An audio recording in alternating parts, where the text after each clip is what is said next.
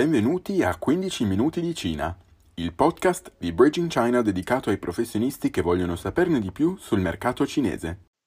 Benvenuti alla quarta stagione di quindici minuti di Cina, il podcast di Bridging China focalizzato sul mercato cinese e sul fare business in Cina. Io sono Hua Luan e io sono Tina e in questo primo appuntamento, a seguito della pausa estiva, vogliamo fare il punto della situazione sulla Cina. Cosa è successo negli ultimi mesi? Qual è la situazione attuale e cosa ci aspetta quest'ultima parte dell'anno? Difficile non partire dal lato pandemia.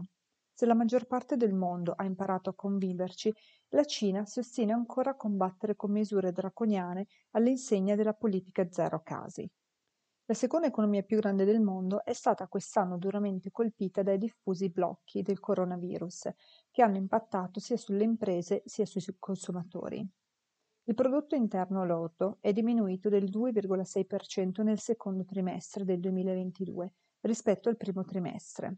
Le principali città cinesi, compreso il polo finanziario e manifatturiero di Shanghai, sono state bloccate parzialmente o in maniera totale durante questo periodo, vale a dire nei mesi di aprile, maggio e giugno. Nonostante questo, finora Pechino non ha mostrato alcun segno di allentamento e persegue in modo imperterrito la sua politica zero casi. I principali indicatori economici mostrano però che la Cina stenta a riprendersi dalle conseguenze dei lunghi rallentamenti causati dai lockdown e che le limitazioni stanno avendo un impatto anche sulle attività di produzione e vendita al dettaglio. A luglio, le vendite al dettaglio sono aumentate del due virgola sette per cento rispetto a un anno fa. Tuttavia, questo dato è inferiore alla crescita di giugno segnata al tre virgola uno per cento. Gli ultimi dati hanno anche mostrato che la disoccupazione giovanile è a livelli record. Oltre a questo, il settore immobiliare sta subendo un duro colpo in mezzo a un vero e proprio boicottaggio dei mutui da parte degli acquirenti, che perdono sempre più fiducia verso la possibilità di vedere i loro progetti realizzati in breve tempo. Gli investimenti immobiliari sono infatti scesi del dodici virgola tre per cento a giugno, mentre il calo delle nuove vendite è in aumento al ventotto virgola nove per cento. Insomma, la seconda economia più grande al mondo è dunque alle prese con una serie di complicazioni sul piano socio-economico e la cosa non sembra fermarsi. Nelle ultime due settimane alcune megalopoli sono entrate in blocco totale o parziale e insieme questi centri vitali di produzione e trasporto ospitano centoventisette milioni di persone. A livello nazionale almeno settantaquattro città sono state chiuse dalla fine di agosto, colpendo oltre trecentotredici milioni di residenti, secondo i calcoli della C N N basati su statistiche governative. Goldman Sachs la scorsa settimana ha stimato che le città colpite dai blocchi rappresentano il trentacinque per cento del prodotto interno lordo cinese. Le ultime restrizioni dimostrano l'atteggiamento intransigente della Cina nel cercare di eradicare il virus con misure di controllo rigorosissime, nonostante i danni causati.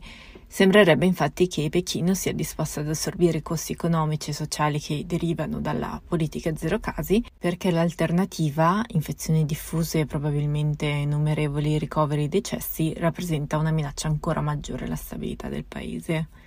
E proprio la stabilità del paese è ora più che mai un punto fondamentale alla soglia delle imminenti elezioni governative del sedici ottobre prossimo, nelle quali l'attuale segretario di partito Xi Jinping punterà a un terzo mandato che questa volta gli consentirà di governare a vita. La stabilità del paese passerà dunque anche dalla capacità dell'attuale leadership di legittimare le scelte prese legate alla pandemia e di giustificare quindi anche il difficile impatto sull'economia che tali scelte stanno avendo. Secondo alcuni economisti, la situazione rimarrà critica sicuramente fino alla data del congresso, considerato che proprio in vista di tale evento tutti i governi locali saranno ancora più intransigenti sulle limitazioni Covid, per bloccare qualsiasi potenziale ulteriore rischio di diffusione. Questo però significa che l'inasprimento delle restrizioni Covid colpirà anche i consumi e gli investimenti durante uno dei periodi d'oro per le vendite B due C, chiamato tradizionalmente settembre d'oro, ottobre d'argento.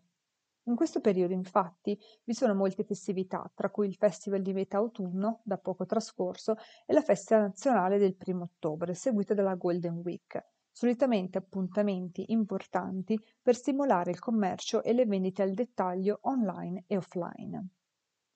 Nel frattempo, il rallentamento dell'economia globale impatta senza dubbio anche sulla crescita della Cina, poiché l'indebolimento della domanda dei mercati statunitense ed europeo peserà sulle esportazioni cinesi anche nei prossimi mesi. Le previsioni degli economisti sostengono che il P I L cinese crescerà solo del tre per cento quest'anno, non riuscendo a raggiungere l'obiettivo di Pechino del cinque virgola cinque per cento. Andiamo dunque a vedere un po' meglio nel dettaglio le dinamiche che stanno influenzando questo dato. Dopo più di due anni dall'inizio della pandemia, Pechino si attiene ancora a misure estreme fatte di lockdown, quarantene, test obbligatori di massa e blocchi improvvisi. Questa politica è stata ritenuta vincente nella fase iniziale della pandemia. La Cina è riuscita infatti a tenere a bada il virus nel duemilaventi e nel duemilaventuno e ad evitare il gran numero di decessi di molti altri paesi, permettendo una rapida ripresa dopo una contrazione record del P I L.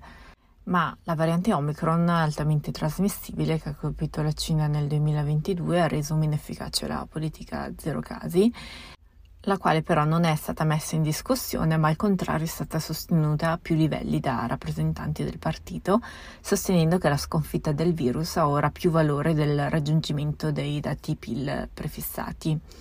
In una riunione dei massimi quadri del partito a luglio, il presidente Xi ha raffermato tale approccio e ha esortato i funzionari a guardare alla relazione tra prevenzione del virus e crescita economica da un punto di vista politico.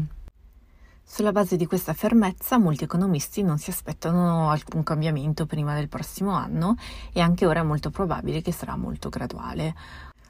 Hong Kong, dove le regole di quarantena e test per i viaggiatori sono state recentemente allentate, potrebbe essere tuttavia un importante indicatore di ciò che accadrà nella Mainland. Mentre Pechino sembra dunque inarrestabile sulla sua strategia zero casi, il governo ha lanciato una serie di misure di stimolo per rilanciare l'economia cinese ora in crisi, incluso un pacchetto da centoquarantasei miliardi di dollari presentato il mese scorso per migliorare le infrastrutture, alleviare la carenza energetica e superare i danni della stagnazione causata dal mercato dell'immobiliare. Il governo sta cercando di ottenere il miglior risultato possibile per la crescita economica e l'occupazione, pur mantenendo alta l'allerta su potenziali altre diffusioni del virus. Cercare di ravvivare il mercato, pur muovendosi con cautela, non è però cosa facile e dati recenti suggeriscono che l'economia cinese potrebbe essere diretta verso un'altra performance mediocre nel terzo trimestre del duemilaventidue. Rispetto alla crescita in positivo che ci si prospettava nel primo trimestre di quest'anno, il P I L ha subito un forte rallentamento rispetto allo stesso periodo dello scorso anno. I sondaggi legati al settore privato, resi pubblici nelle ultime settimane, hanno mostrato che l'industria manifatturiera cinese, ad agosto, ha subito per la prima volta in tre mesi delle contrazioni e la crescita dei servizi è stata rallentata. A fronte di questo, anche il mercato del lavoro cinese presenta delle preoccupazioni a seguito dei peggioramenti registrati negli ultimi mesi. I dati più recenti hanno mostrato che il tasso di disoccupazione nella fascia dei lavoratori tra i sedici e i ventiquattro anni ha raggiunto il massimo storico del diciannove virgola nove per cento a luglio, che è stato il quarto mese consecutivo in cui il tasso è aumentato. Ciò significa che la Cina ha ora circa ventuno milioni di giovani senza lavoro nelle città di prima, seconda e terza fascia. A questi dati mancano quelli della disoccupazione nelle aree rurali e più periferiche della Cina, fattore che non è da sottovalutare. Altri economisti affermano che quest'anno sono probabili ulteriori perdite di posti di lavoro, poiché le misure di distanziamento sociale danneggiano le industrie della ristorazione e della vendita al dettaglio, il che a sua volta aumenta la pressione sui produttori e su tutta la filiera ad esso legata, nonché quella della logistica che per molti mesi ha subito rallentamenti se non veri e propri blocchi. L'intensificarsi della flessione del mercato immobiliare è un altro grande ostacolo. Il settore, che rappresenta fino al trenta per cento del P I L cinese, è stato paralizzato da una campagna governativa partita nel duemilaventi per frenare i prestiti sconsiderati e il commercio speculativo. La situazione è ancora molto calda in Cina. Facciamo però un passo indietro. Cosa ha causato questa situazione e che impatto sta avendo? La risposta breve è che il settore immobiliare cinese ha un problema di debito. I grandi promotori immobiliari, come la società Evergrande, di cui abbiamo sentito tanto parlare nei mesi scorsi, hanno accumulato enormi quantità di debiti, portando interruzione della costruzione degli immobili e causando l'arresto del pagamento delle rate di acquisto degli acquirenti. La costruzione di complessi di appartamenti in tutto il paese si è arenata, appartamenti che hanno però divorato i risparmi di una vita di molte persone. La causa è riconducibile a profondi problemi nel settore immobiliare cinese, che hanno fermentato per decenni e sono emersi negli ultimi due anni. Il boom immobiliare della Cina è stato un enorme motore della crescita economica del paese. Il settore è infatti responsabile di circa un quarto del P I L ed è quindi comprensibile come mai la sua crisi preoccupi così tanto il governo cinese e non solo. Dunque, tirando un po' le somme, guardando ai prossimi mesi e al futuro, cosa si può evincere dalle analisi socio-economiche degli esperti? Molti sostengono che anche dopo l'allentamento dei blocchi è improbabile che eh, l'economia ritorni ai tassi di crescita vertiginosi visti prima della pandemia. I blocchi e le restrizioni alla circolazione dei cittadini generano costi economici immediati per la produzione, il consumo, l'attività del settore dei servizi, l'occupazione, i redditi e tanto altro ancora.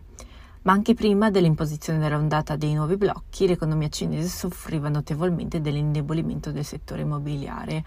Ogni ripresa ciclica nella storia recente della Cina è stata guidata dal settore immobiliare o dalla spesa del governo locale. Pechino sta in questo momento cercando di sostenere gli investimenti nelle infrastrutture, ma questi sforzi sono inutili finché restano in vigore blocchi e restrizioni che impediscono il lancio di progetti di costruzione. Su un orizzonte più lungo, le prospettive di crescita della Cina sono limitate dai dati demografici, dal calo della produttività e di conseguenza anche da quello dei consumi. Con il mercato immobiliare e il sistema finanziario in difficoltà potrebbero essere necessari diversi anni per riprendersi. Nonostante questo scenario possa sembrare abbastanza pessimista, però si prospetta comunque una crescita positiva del cinque virgola due per cento nel duemilaventitré e del cinque virgola uno per cento nel duemilaventiquattro, che è comunque più di molti paesi sviluppati che, secondo Credit Suisse, saranno in crescita negativa già dal terzo trimestre duemilaventidue fino ad almeno il primo trimestre duemilaventitré, con Italia e Germania i peggiori in classifica. È possibile infatti ipotizzare che dopo un lungo periodo di difficoltà le condizioni economiche in Cina miglioreranno grazie ad un aumento della domanda repressa negli ultimi mesi, da svariati lockdown e limitazioni, che ha raggiunto il suo picco proprio nei mesi tra aprile e giugno di quest'anno. È però anche possibile che il periodo di incertezza che attende la Cina sicuramente prima delle elezioni di ottobre non faccia decollare l'economia come molti nel paese auspicano. L'incertezza del futuro e i potenziali ulteriori blocchi fanno sì che vi sia anche cautela verso nuovi investimenti da parte di società straniere. Inoltre, dal punto di vista della produzione, ci vorranno mesi per risollevarsi dall'interruzione degli ultimi periodi nelle catene di approvvigionamento ed è probabile che persista anche un impatto a lungo termine dei blocchi sull'occupazione, sui redditi e sui consumi. Le imminenti elezioni del sedici ottobre rappresentano ora più che mai un punto di svolta che molti cinesi stanno attendendo. La Cina proseguirà con le misure per ostacolare l'espansione del Covid o assisteremo ad un allentamento delle restrizioni che a sua volta dovrebbe favorire anche una ripresa economica più rapida? Per questa puntata di quindici minuti di Cina è tutto. L'invito è quello a farci sapere cosa ne pensate commentando nel gruppo Facebook Vendere in Cina, oltre a seguire i nostri canali social per molti altri contenuti legati al business cinese. Alla prossima puntata. Zaijian! Zaijian!